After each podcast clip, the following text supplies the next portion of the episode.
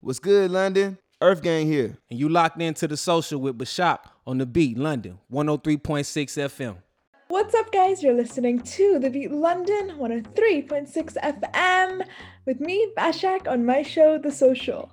You've heard about it all show, and we have the incredible Yomi here with us. Not live in the studio, we're doing it over Zoom, but it feels live, it feels good. She looks beautiful, she is glowing. For those that don't know, Yomi is a multi award winning journalist, author, and uh, incredible, incredible writer. Uh, she writes about race, feminism, popular culture, and how they intersect, which is all of my favorite things. She also has a brand new novel, The Offline Diaries, which we'll be speaking about a little bit today. Hi, Yomi. How are you doing? I'm very well, Bashak. How are you? Good, thank you. Lovely to have you here with us. Thank you. Oh, now, before we get in, I have to ask you, how was the lockdown period for you? Um, I know we're like sick of it and sick of talking about it, but I always like to reflect in a sense because I think we are ever changed. We are. There's, there's no going back. Let's acknowledge it. Uh, how was that for you professionally, personally? Did it promote stillness or no? I didn't get anything done. Leave me alone. I can do that. Gosh, I feel like talking about lockdown, it's like when I think in Handmaid's Tale they talk about the before time, and it's like you know there's that real split, and it really feels like you know as much as you said we kind of people are fed up of speaking about it, but as you said we're like definitely forever changed. Um, I know I am. Um, I actually lockdown changed my life hugely in terms of um, I actually wrote the majority. Me and Elizabeth um, Uviebinené my co-author wrote the majority of the offline diaries our children's book um, during lockdown but also um, I started my first novel during lockdown. And I'm one of those people that, um, you know, you almost feel guilty for having a productive lockdown because it's like it was such a terrible time for so many people. But I mean, it was the genesis of my first book, uh, my first, you know, solo book. Um, it was the genesis of the lock, or at least um, the, you know, completion of the offline diaries. I got lots of paintings done. I paint quite a lot, and I managed to do a lot of that. I started exercising. So it was, you know, I mean, a lot of there was a lot of negativity there, but I'm trying to keep the mood light. so I'm like, I'll just bullet point all the best things. Um, but yeah, I was super productive, and I think it took, you know. Um, quite a lot of adjustment to be able to maintain that productivity post lockdown because now I think everyone's so excited to be out and the fact that we can like just do what we were doing before. Now it's like i will go to the opening of an envelope. I will go to whatever event anything just because i'm like so excited to be out. Yeah. Is fun. I follow. She's out every night. She's the best time. I'm literally out every day. I'm out tonight. Like it's literally. I'm tired looking. I'm literally tired uploading my own stories. So yeah. no, I love it. I love it. Gives I'm like, this is the life we should all be living. living through you with such joy. It's just joyful. It's oh, thank you, thank you. I mean, I don't know how much longer I can keep at it, but we'll see. the sadness here. You, you gotta, yeah. touch the sun. very, very, very cool. I love that. Now you you've been named as one of the most influential people in London, which is how does that feel? That's like God. Um, well, it's, it was funny, especially um, me and Elizabeth were laughing about it because we were like, we both got named in that. I think it was 2018 that Evening Standard did this like list, and we were part of it. And we were like, well, we, we both live in Croydon, and we we're like, there's so much debate about whether Croydon's Croydon even is. in London. So I was like, oh, finally, evidence, evidence that Croydon is in London, because otherwise, why are we being named? Um, but yeah, no, it's um, it was hugely flattering. Um, I think that was primarily off the back of um, our work with Slaying Lane, and um, which was our first book that we co-wrote, The Black Girl Bible, um, which was all about you know I mean, for those who aren't aware, it was like a guide to life aimed at Black British women, you know, looking at empowering them in different spaces, whether it be work, relationships, school, XYZ. And I think we didn't expect, we didn't really expect support from anyone really external to our community of Black women um, and Black female readers and black women that um, wanted to you know um, thrive and flourish in whatever space so when waves were made and it was kind of picked up outside side of that and then you get the evening standard naming you as well we were like what you know um joint i can't remember what number we were but um part of that list of influential people yeah it was it was it was exciting and just one of the many crazy things that happened off the back of that book. I, I, mean, that book was a it is a it is a phenomenon and it's so beautiful and powerful and passionate. Uh, and, and kudos to you guys for creating an organic moment. You know. Thank you. Yeah, we tried. We always said we always said in the book pictures we wanted it to be um, a real movement. We really wanted it to be more than just a book, I suppose. And I think we, mm. you know, mm. with a lot of a lot of blood, sweat, and tears, I think we managed that. Yeah. Let's talk about that for a moment. I think for any writer, any broadcaster, for anyone in this kind of oral communication world, the one thing I aim for is is, is resonance.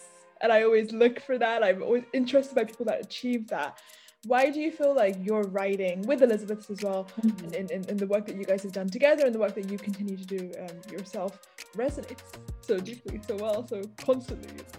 Well first of all thank you. That's lovely to hear. Thank you very much.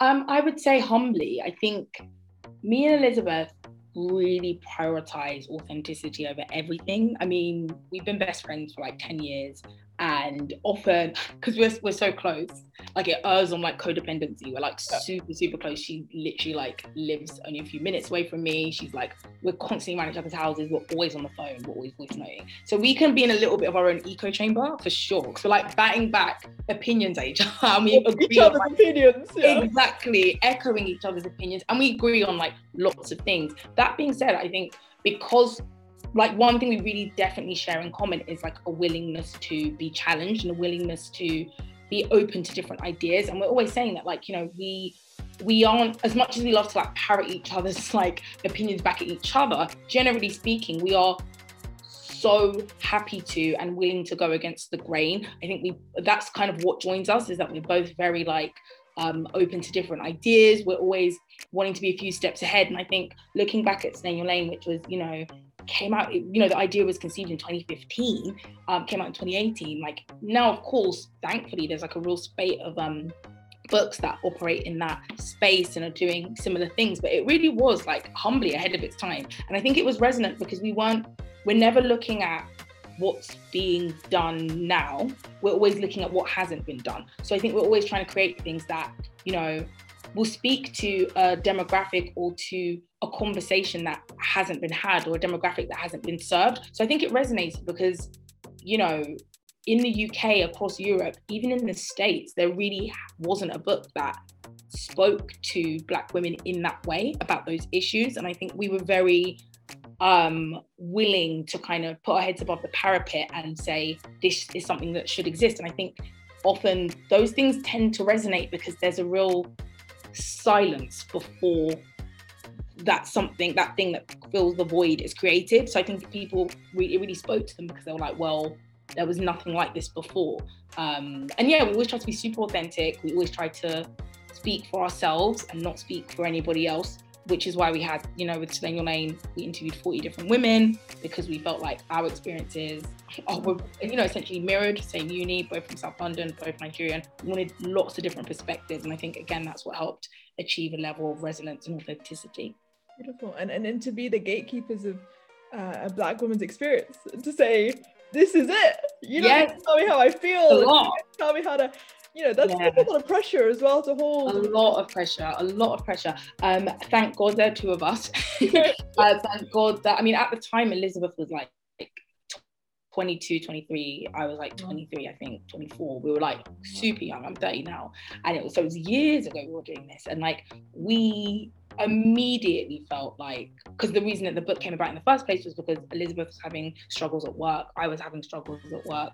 We were like in very different industries. She was in the more corporate space, I was in the creative industries, and we were still coming up against, if not the same hurdles, different hurdles. Um, so we felt that you know that's how the book came about because Elizabeth was reading like Lean In and um, Girl Boss and all these other books that kind of spoke to one facet of her experience as a black woman that didn't speak to her experience as oh, sorry as a woman but didn't speak to her experience as a black woman right? So she was like someone needs to write this book that does do that and she kind of gave me the idea of Slay In Your Lane and was like you should write this book because you're a writer and then I was like I think we should do it together.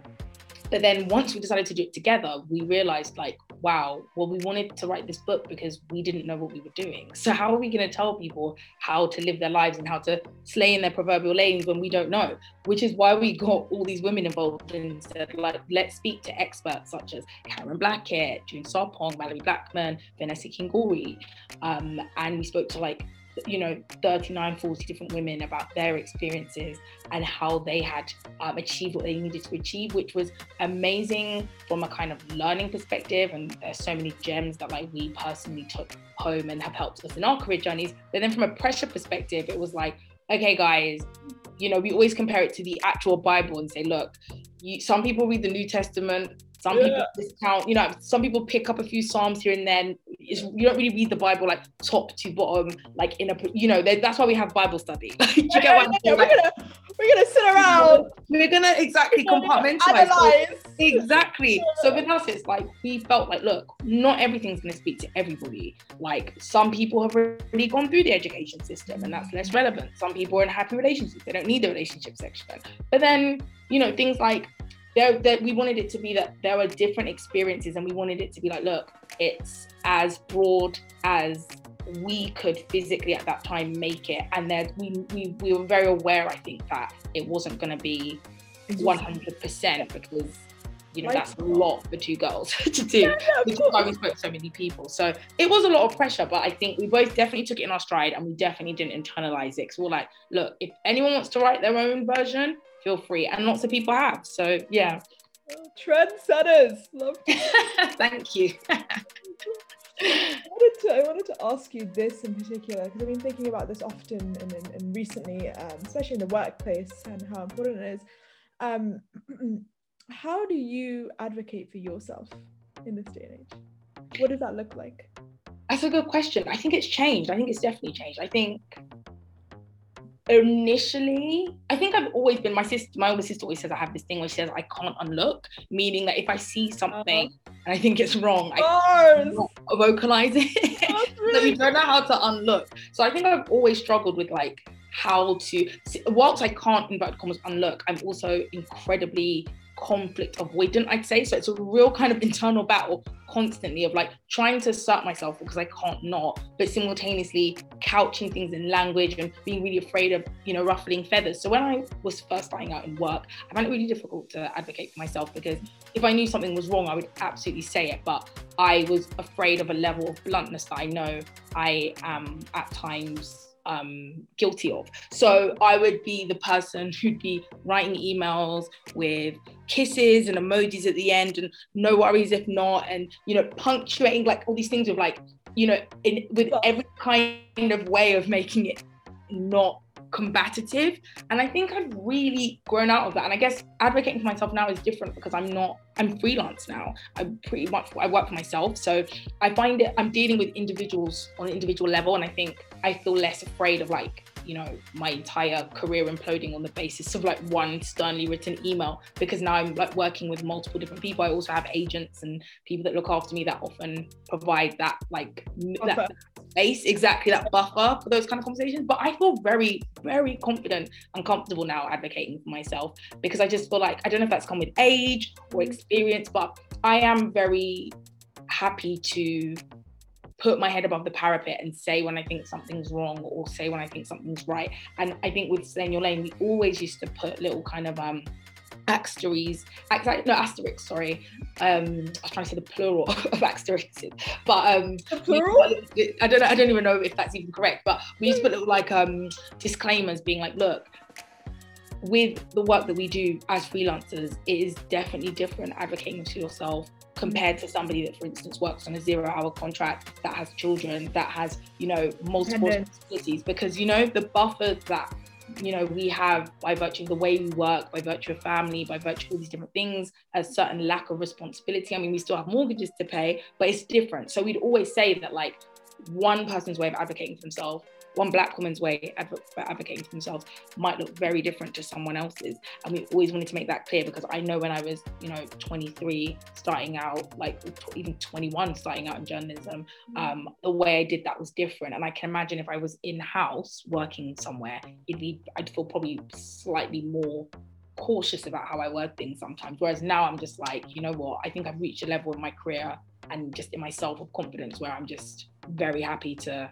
Mm-mm. put my best interests like forward. Sometimes I do add a little kiss though, just to really soften a blow. If it's too hard. Yeah, it really depends. But yeah, I, I, I still can fall into that. But I found myself often writing emails and then literally backspacing where I'd done the whole, oh, no worries if not, or just checking. I'd like physically force myself to like backspace it and just be like, I am asking for this. Do you get what I mean? It's, it takes time. It take, uh, it's, it's funny because exactly what I found myself doing. I love that we're both referencing emails because that's exactly where the entire media journalist world lives. Exactly. Slack or email, yeah. run or die. But it's, it's that backspacing, and I found myself doing it, and it was uncomfortable. hard. It's so hard. It's so it's so like it's almost like I don't know. It's almost like you know that numb. I mean, when I was a kid, I used to have braces, and like I, you had this like this ever kind of lasting numbing oh, pain when you first got them in, and then eventually like it just kind of goes. And I know it's a weird analogy, but I feel like you become less like I became less aware of how much my braces hurt as time went on, and I feel like with backspacing and with amending emails, it's like it's that same like you have this like oh like you physically uh-huh. feel it like the first you know, few times, but after a while you just it just goes like you just acclimatize to being that. And i think as well because i used to work at um, channel 4 news and it was such a different world to the prior job i had at itn because in channel 4 news it's so it's reporting it's so like quick. So i remember my old boss used to literally write emails in the subject line. No no hello no just because it was so fast paced he was just like you need to do this. And he was like the nicest guy but he, he was just like we don't have time to mince our words. And i think i really actually learned a lot from that in terms of like just just say the thing, get it done. Right, say the thing, men say the thing all the damn time. So I'm like, I really, he was a guy, and I really took like, you know what, he's just said this. Nobody died, nobody lost their job. I think I just need to kind of do the same. that feels so good. I'm gonna, I'm gonna take on board. and, and, and by that same, I guess, grain, now that you are someone with a high profile and people look to you for writing and look to you for kind of what you're doing next do you ever think about almost like a rapper would, like how your words are being received before you've written them, or do you can you not care about that? You're human, so, you care, but like, how do you manage that relationship? It's so interesting. It's so weird. I feel like when I was starting out, I almost didn't care at all because I wasn't, I just wasn't as visible. So I just didn't care. And I would say anything on any platform. So that was whether I was writing an actual article or column or whether it was on social media. Then my profile kind of started to grow with Your Lane, and then I got like overly cautious and was like, oh my god, mincing my like just super like writing tweets, deleting them, rewriting um Instagram captions, thinking about headlines, which which I still have issues with because obviously as journalists you don't write the headlines, and sometimes especially when you're writing about things like race, mm-hmm. they can certain publications can give very inflammatory headlines, which then leads to like a you know real deluge of like um abuse in your like direction that is just based off a headline so i still kind of have my stuff with that but i remember getting super cautious at one particular point and then i think i'm like literally coming like it's like it's, it's peaked and now i'm kind of on the like other side now where I'm too old at this. I know like I'm that old, but I feel like 76. I've got a mortgage. Yes, I've got a mortgage. I'm a, I always say me and Elizabeth are very old 30s, like young 30s in some ways. I know we've done a lot for like how old we are, but old in terms of I think we're just very we started doing a lot of stuff really quite young. I don't think we realized how young we were at 23 when we kind of started this journey. So now I feel like it's it's kind of aged me in a way where I just do not have the patience for a lot of things, for lack of a better phrase. So like I feel like on the other side of it, I'm like, I kind of just said what I said, really. So like, when, especially with articles, I'm like, I said what I said. Like, if you want to like debate it, you can't because I'm not even on social media. I don't tweet for you to argue about this with me. So I just put my things out. I, I still have Twitter, but I don't like post um, my opinions on there. I'm like, if you want to know what I think, you can read about it in an article or in a book. Um, and I think with the offline diaries, I guess I do have more cautiousness just because it's a kid's book and I know that I'm like quite sweary generally. And I know that I'm quite like, I can say certain things, but I'm certainly not thinking about it in a terms of a like self-policing way. It's just more, I know that pe- more parents and kids and stuff might be on my profile off the basis of that book. So I am still, I'm slightly like thinking about it a bit in more. right way. In an exactly, but certainly not like, I just, at this point, I think me and Elizabeth very much bonded as well because neither of us tended to give a heck about like what people really think. And I think we kind of with the hyper visibility, you know, that changed. But I think now we're both just like, it is what it is, you know. And I'm prepping.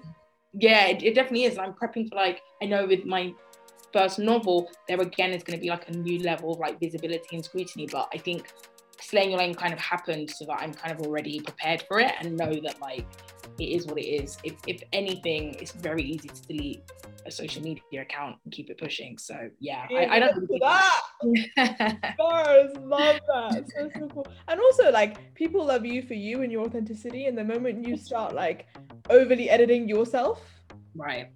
Exactly. Exactly. I, I totally agree. I listen that like um I'm super my my platform, like my Instagram, at least in terms of my grid, it's like super curated. And I always say, no one's ever gonna see. I'm never gonna like do a you know an insta live of me like crying or breaking down or go into my personal life and stuff i'm just like i'm super private but in terms of authenticity the people know i'm gonna say what i think whether that's in an article or like on like my insta stories are kind of like my i suppose kind of how my old twitter was where that's where like my kind of random musings come, like come from or go. And i guess because i know they're going to be gone in 24 hours i'm really just be saying anything. I guess like it's it is part of my I hate to say brand but it is you know i've never really been one to like mince my words. At best if something if i think something might be misconstrued I might just not comment on it. And I started to really understand that that's what WhatsApp's for. That's what my friends are for. I can, do you know what I mean? I can talk all about anything to them completely unfiltered. So yeah. yeah. You if you if you have an opinion on something but you're not informed, it's also okay for the general people Absolutely to say. Fine. I'm not informed about a lot. yeah. a lot of things that I'm like, I have no clue. So I'm me and Elizabeth got very comfortable very early on panels, especially because, as I said, we were quite young. We are like mid 20s. So people would ask us, like, how do you mm. eradicate systemic racism in the workplace? And we're like, so literally, I do not know.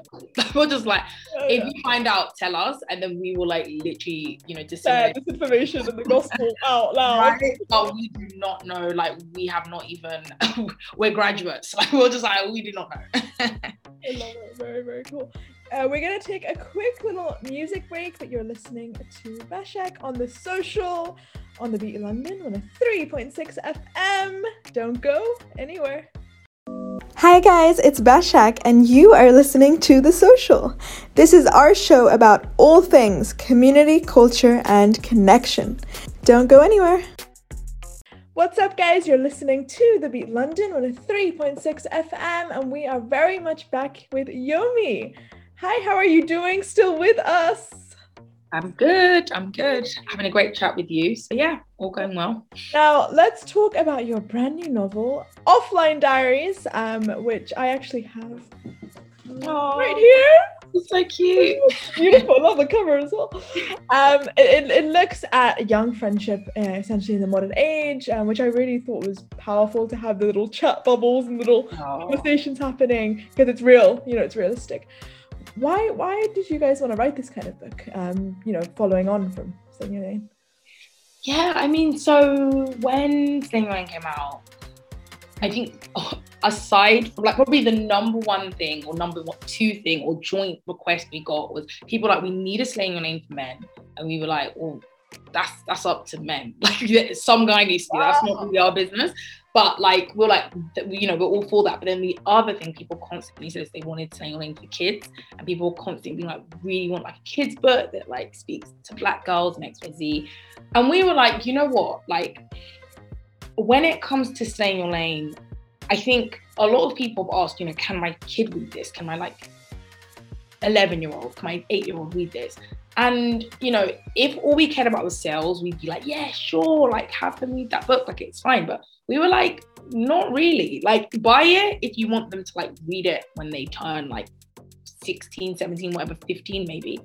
Um, if they're like, you know, especially like, I mean, I guess with Gen Z and like the, the whatever the generations are below that, because I do not know. But like with the younger generations, I think they're a lot more like politically attuned anyway than we are. So definitely like you know, maybe you could be younger, but what we were saying is that we didn't really like the idea. I mean, firstly, it's a lot of stats, it's very stat heavy, it's very data heavy, it's quite like researched and quite like you know cerebral reading. So we were like we don't think kids can get their heads around that necessarily anyway. But also i kind of grew up with an understanding that yes i had to work twice as hard to get half as much absolutely but also with parents that pretty much told me i could do absolutely anything i wanted and that you know i wasn't you know, gonna be amazing in spite of anything. I was gonna be amazing because I mean, it's I'm Nigerian. It's a very Nigerian attitude. Like, you know, they were just like, "You're gonna be great," and I think that's partially why I have managed to do what I've been able to do because I didn't really internalize any ideas of inferiority at all. And I was really quite bubbled from that. I grew up in Croydon, where I still live, where it's a very black population. Um, I didn't, of course, there was, you know, the world creeps in, and there there were certain situations in terms of where, yes, you know, there is that level of insecurity in terms of whatever. But I didn't have that, I think, in the same way as many other young minoritized kids do in the country, especially if they're growing up in like predominantly white areas.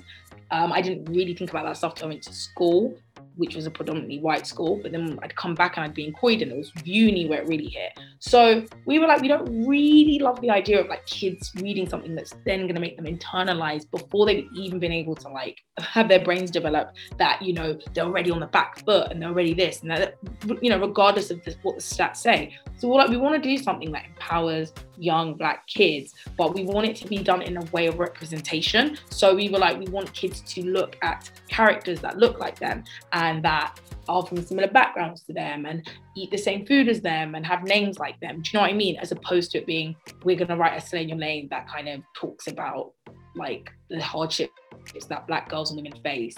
And I think that's why how the offline diaries came about. And we wanted something that really spoke. I mean, obviously me and Elizabeth are best friends. So we wanted something that looked to best friendship and the power of that, which is how Ade and Shanice came about. And then we wanted something that kind of had like a, I suppose, message that we felt was resonant and important today, which is looking at, you know, me and Elizabeth both have very complicated relationships with social media and the internet. Sometimes we love it, other times we hate it. So we really wanted something that looked at how that's affecting kids today. And that's pretty much how I came around what a beautiful um, kind of thought process to start from and a protective one almost as well because you're right you could have said here you go give it to give it to give it to the masses but actually there is something to be said about everyone's lived experience developing and, and, and absolutely. moments and pauses from the world in a way that can be really formative if it's wrong Right, exactly, hundred percent. How was the writing perspective? How was it writing from the perspective of young girls, given that you're you're now not young girls? Yeah. Or am I? Oh, I mean, it was so. Was, was it cute? Was it?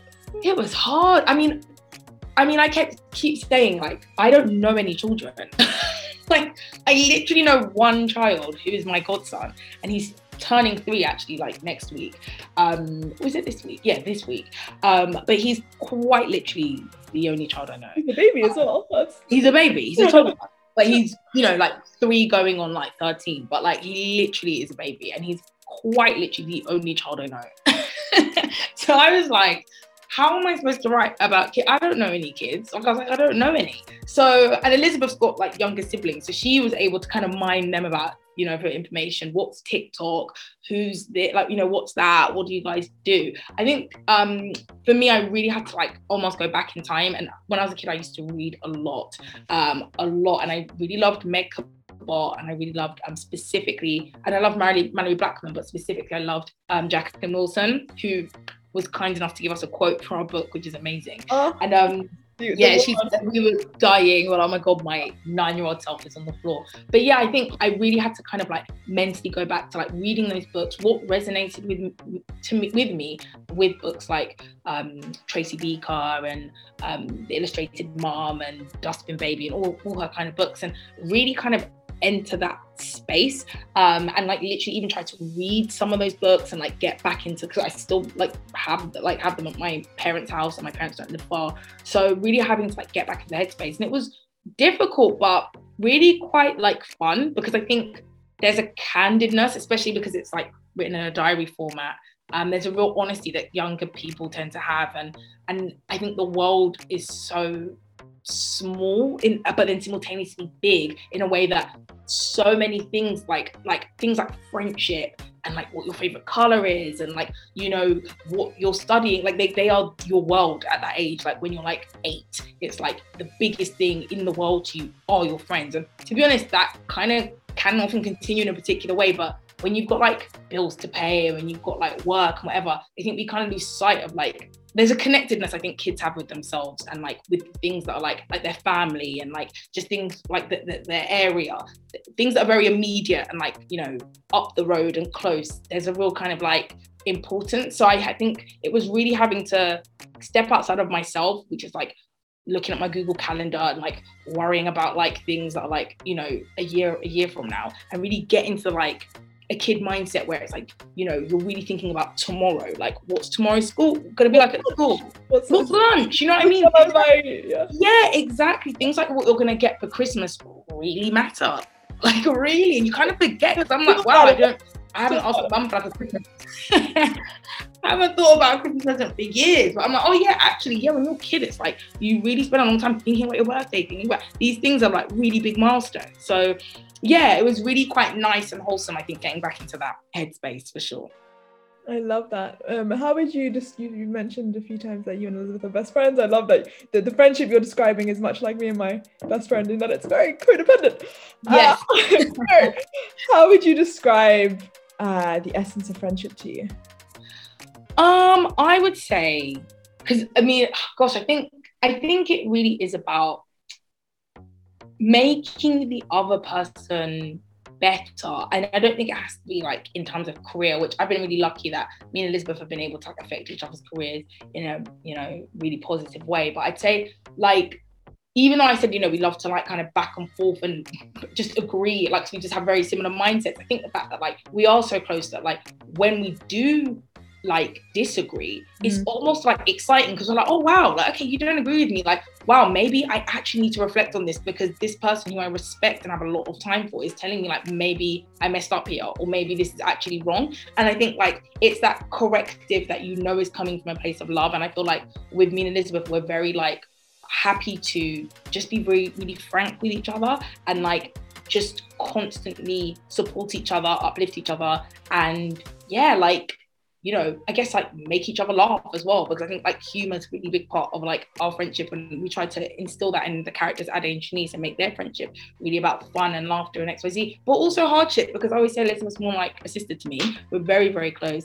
Um, my family is close with her as well. Um, so it's very much like an understanding that you know things aren't what me and Elizabeth have fallen out millions of times, like millions. Of, we fell out while writing the book. So it's like, you know, it's literally like it is what it is. But knowing that, just like with my sisters, like that doesn't, in the grand scheme of things, doesn't mean anything. And we're always going to be there, like when it actually comes down to to it. And I remember once, like we'd fallen out, but it was like her birthday, and it was like I still, I still have to say, I have to call her, like, like happy birthday, even if it's begrudging, and vice versa, because yeah, like it's it's um you know, I think it is just about positively impacting the other's life and making someone's life better isn't always like because you like, you know, help them with their career. It's often just being there. Like them as a person as well. Exactly, exactly that.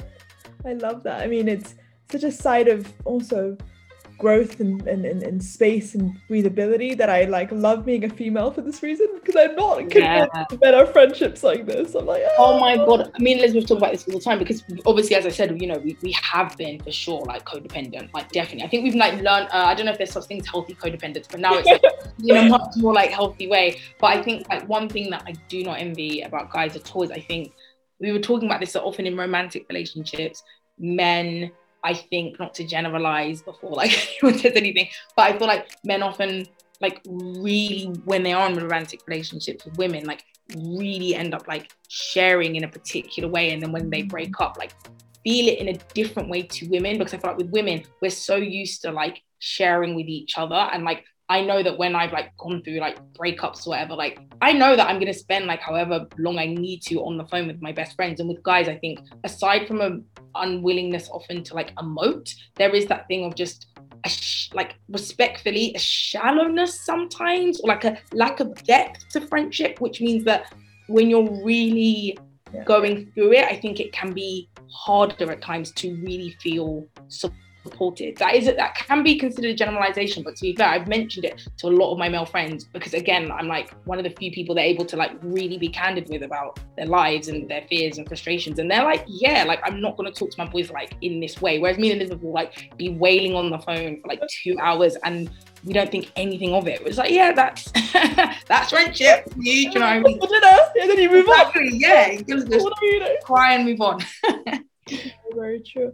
If Elizabeth was here right now, how would she describe you in three words? Oh, Have a little fun. Oh my god. I'll ask her actually after this. right. Uh, because I feel like she would say, what would she say? Because she, she describes me like in lots of different ways, but I'd say immediately she'd probably say supportive because I think that's very much the basis of our friendship. Like there's been a lot of like mutual support there. I think she'd say, um, what's the word? Like a pusher, like an encourager. Like I'm really Doer? yeah, like I'm a doer, but for other like I'm very much like trying to like galvanize others. So Cheerleader. uh, what sorry? Cheerleader. Yes, I think she said cheerleader, and I'd hope she'd sound funny. I'd hope so because I'm like, otherwise I don't know what we've been doing for the past like. What have we been doing? What like yeah, literally all our voice notes are just like us like laughing about something random. So Okay, I so we're supportive, cheerleader, and funny. Fun. I will I will check that with her. She's gonna say something completely different. And what can we expect from you in for the rest of 2022? Of course, the book is out. You're working on your debut novel as well. What else are you into? Gosh. So the offline diaries is out on the 28th, a day after Elizabeth's birthday. Um, so that's cute. And I think that's like gonna be taking up quite a bit this year. Um, my book, The List, is out gosh, next year, but I'll be doing a lot of promo for that. That book is about the internet as well. Um, in short, and all yes, also about like the impact of social media. As much as someone who hates social media as much as me, inverted commas, writes about it a lot. Um, and then I've got like lots of list-based stuff that frustratingly I can't Talk talk about yet, but I hope very soon I'll be able to talk about that because I've been like, you know, bursting to kind of speak about can that. get more. you back on the show. You're Oh, that would be great. That would be great. Thank like you so much much. for taking the time. No worries at all. Thank you for having me. Of course. Now, guys, we're gonna get into some more music. I'm gonna play a little Corinne Bailey Rae coming up next.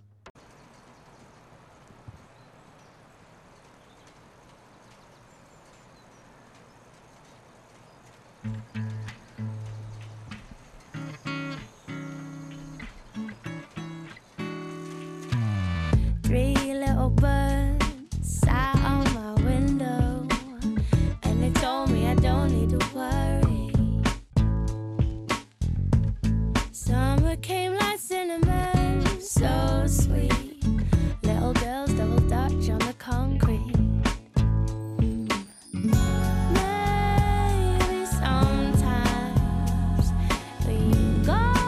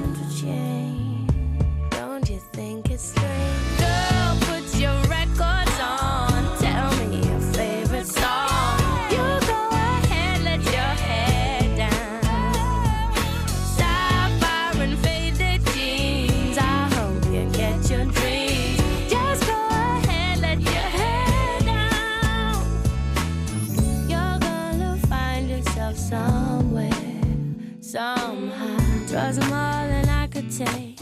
Pity for pity's sake. Some nights kept me awake. I thought that I was stronger.